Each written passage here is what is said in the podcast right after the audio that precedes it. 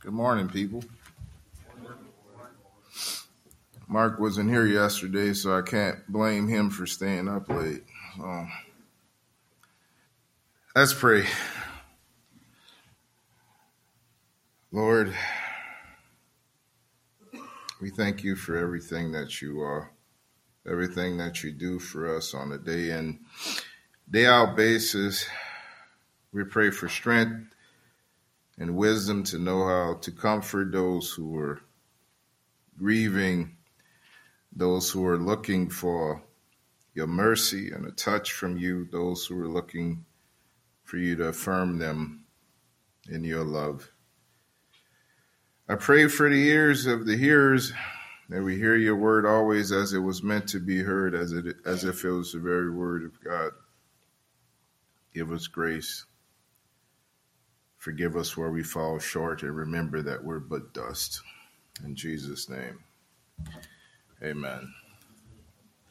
Well, I've been toying with this subject of vulnerability. I'm kind of fumbling around trying to really wrap my head around this issue of how vulnerability plays into the life of the life of a body, how being vulnerable one with another. I'm going to start out with a little definition I picked up just off of Google. It's a Webster's definition of this issue of vulnerability. It says vulnerability is a condition of being open to attack, either physically or in other ways, susceptible. Example given, we need to develop bold policies that we reduce vulnerability. Second definition, the willingness to show emotion or to allow one's weakness to be seen or known, a willingness to risk being hurt or attacked. And something I've learned working with people for the past few years is I'm realizing more and more that part of our failure and our inability to truly bear each other's burdens is our inability to make ourselves vulnerable one to another and to see in each other's faces just men. I mean, we're all just weak, fragile creatures trying to some kind of way fumble our way around and learn from God and lead in the leading of his Holy Spirit. But when we lose our ability to do that, when you lose the ability to look in the weakest of your members, the weakest of brethren, see within his face your own condition, you're unable to bear each other's burdens. How often do we hide our struggles? We walk as if everything's all well, afraid to be what we actually are, which is weak, afraid to reveal to our brother how frail we actually are in real life, letting him know that we're just like him. But Christ did the exact opposite, right? In Hebrews, the second chapter says, since the children have flesh and blood, he shared in their humanity, so that by his death he might break the power of him who holds the power of death, that is the devil, and free those who all their lives were held in slavery of fear and death. For surely it is not angels he helps, but Abraham's descendants, that he may make the atonement for the sins of the people, because he himself suffered. He was tempted. He's able to help those who were tempted. And I'm going to narrow in on another verse. That verse in 17, it says, for this reason, he had to be made like them. This is another verse in Hebrews. For this reason, he had to be made like them, fully human in every way, in order that he might become merciful and a faithful priest to the service of God. Now, let's take a second to really think about what that statement has just said. For this reason, he had to be made like them, like his brother, fully human in every way, in order that he might become merciful and faithful priest to the service of God. This verse is saying in order for mercy to be shown, the king of all creation had to become in every way like a man. That statement alone should kind of mess us up. That should befuddle us. You could probably spend the rest of your life just studying that one verse. He had to open himself to the vulnerability and the weakness of a man. When Lazarus died, he wept like a man. The vulnerability of being subject to pain like a man. The vulnerability of crying out in anguish at one point, my God, why have thou forsaken me? He was subject to the emotions of the man. And the scripture suggests that had he not done so, it would have impeded upon his ability to show mercy to those who were in similar condition. And I'm convinced that it was the humility of Jesus that caused him to embrace weakness and vulnerability. But on the other hand, I'm also convinced that it's our pride and pretensions of strength that prevents us from both giving mercy and receiving it ourselves. When we walk about pretending that we're something that we next, when we're subject to all of these social pressures, to be something that we all together in our souls know is not always true. We're not always all together. We're not always chipper. We're not always walking with the joy of the Lord. We're not always walking as spiritual creatures. Sometimes we're walking as weak, fragile men with all the other weaknesses of other men. Whereas Jesus lowered himself and became like us. Sometimes the moment we get saved, we pretend that we're something else. We pretend that we're not moment by moment like Christ was, moment by moment, ever in need of the grace of his Father. He took all nights at times in prayer. In order to truly bear each other's burdens, we must sit with them and not above them. Christ sat with those in darkness. Jesus was able to help those in temptation because the scripture says he was tempted in every way like unto his brothers. He was able to comfort those in grief because he himself, in Isaiah it says, was a man of sorrows and acquainted with grief. He was able to help those who were facing rejection from their own family because the scripture says that he came to his own and his own did not receive him. How often the reason we do not bear each other's burdens and are vulnerable one to another is because we do not see before us a mere man that's just like us. We don't see ourselves often. When you see a brother or a sister struggling in their weakness, do you see yourself as one above them? Or you see yourself as merely a man? Do you see in their face your own weakness reflected back to you? In order to truly bear the burdens of those in temptation, you got to see yourself as a mere man subject to the same temptations. In order to truly help those who are grieving, you must mourn with those who mourn. Even right now, we got Rachel struggling with questions of her own mortality. And a lot, I'm sure, I could see it in people's faces. I could feel it. A lot of people are struggling with how do you comfort a person in this condition? And I'm convinced a lot of times the reason we cannot comfort a person in that condition is because we haven't fully embraced our own mortality. The face of Rachel should reflect back to you yourself. All of us are in that bed with Rachel. It's just some of us haven't embraced it. We run away from the obvious. If you're a husband and you're looking in the face of Samuel, do you see yourself grieving over your wife? If you're a wife and you look in the face of Rachel, it's her face reflecting back to you your own mortality.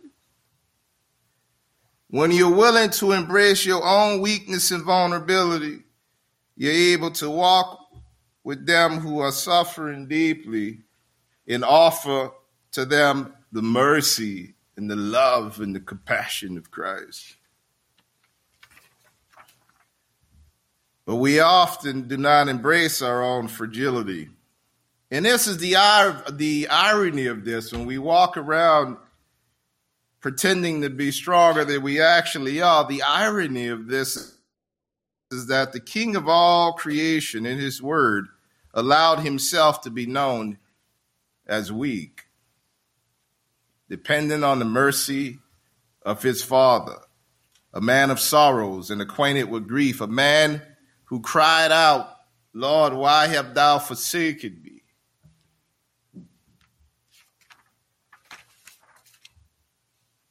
I look into the face of Rachel and I listen to some of the prayers that she's praying.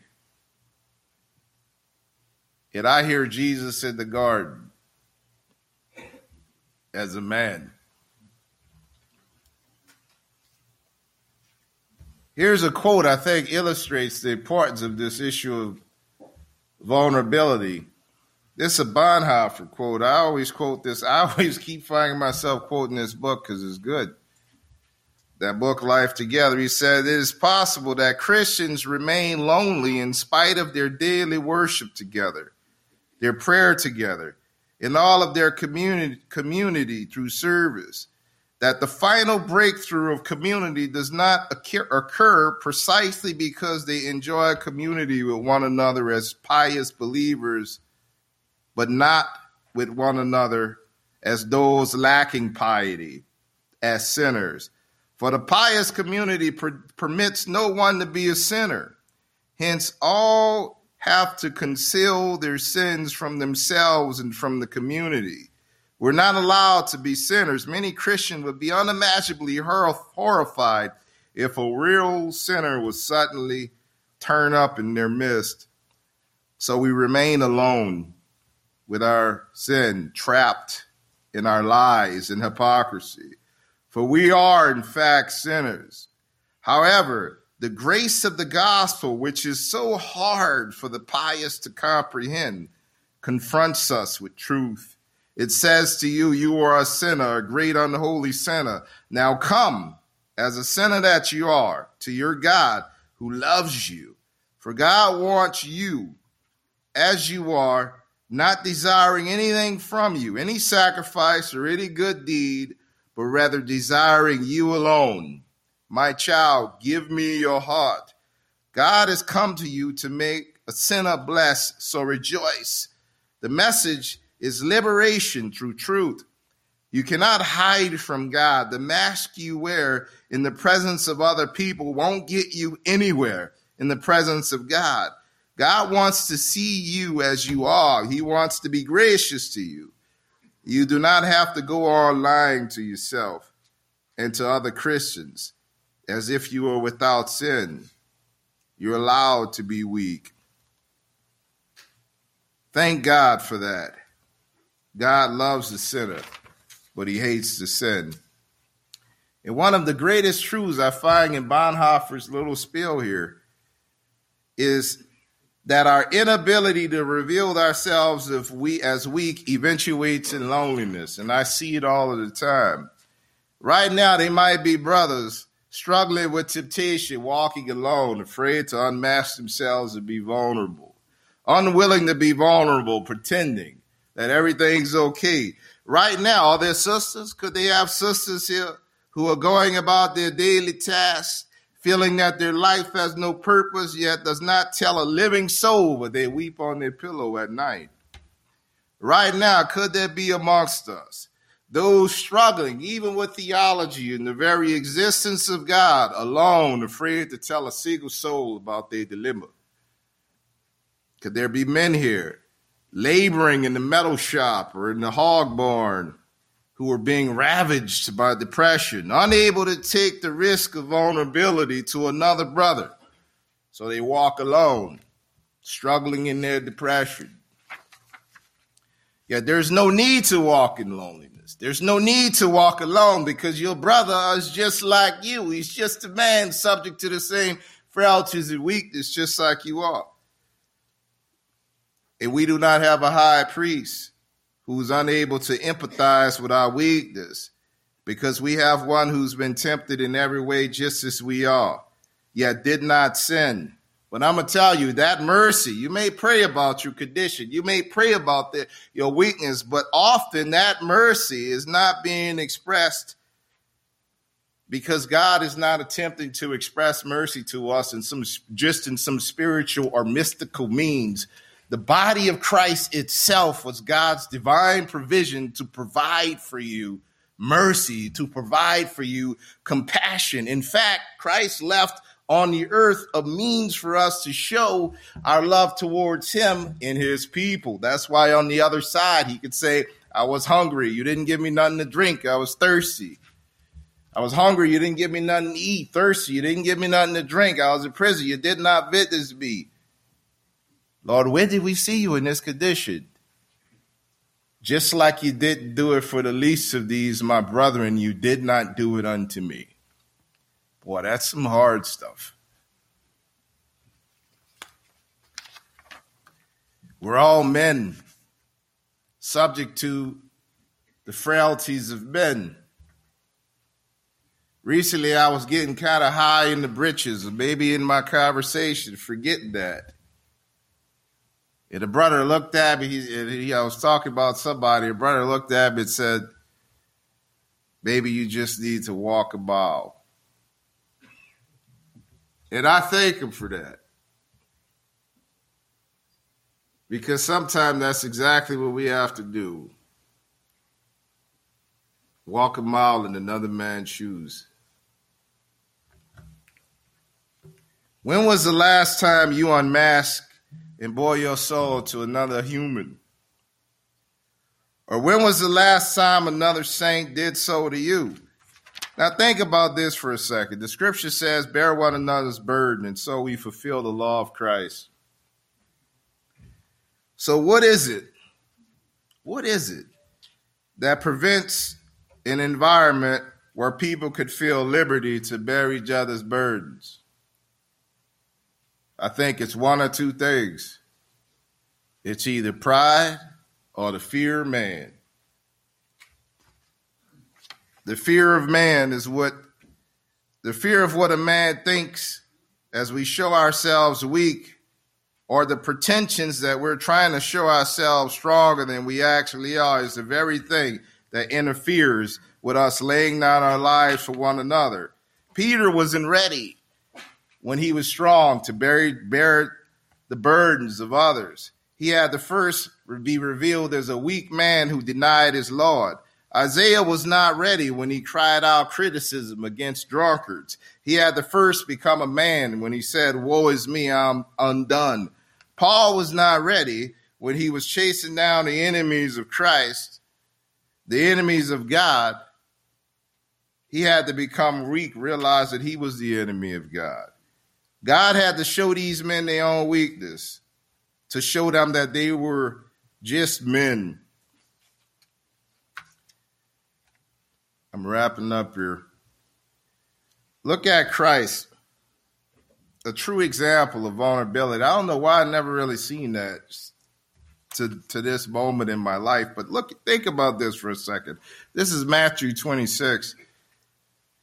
It says, Jesus went with them to the olive grove called Gethsemane, and he said, "Sit here a while, I go over to pray." He took Peter and Zebedee's two sons, James and John, and he became anguished and distressed.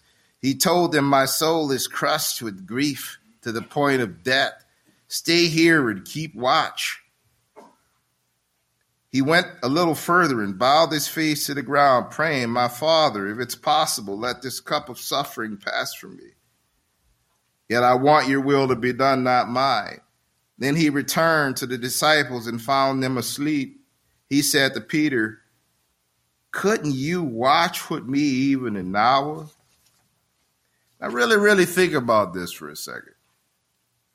We have Christ himself, the Lord of creation, the Lion of the tribe of Judah, bearing his soul to a man. Just slow down and think about this for a second. He says, to Peter, James, and John, "My soul is crushed with grief to the point of death. Stay here and keep watch with me." Peter, couldn't you just watch with me for an hour?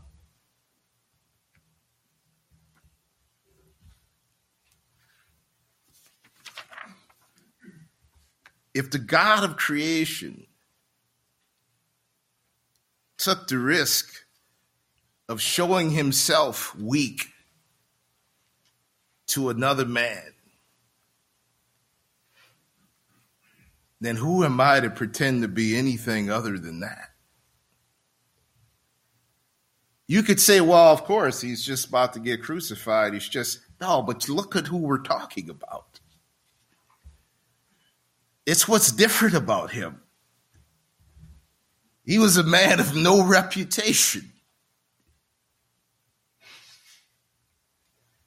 With vulnerability comes risk, yet for the sake of the body, our lives must be available, our hearts must be accessible. We must open our heart to the pain of misunderstandings, the pain of vulnerability, the pain of being viewed as what we actually are, weak. Confess your faults one to another. Confess your weakness one to another. And in the end, the scripture says we'll be healed.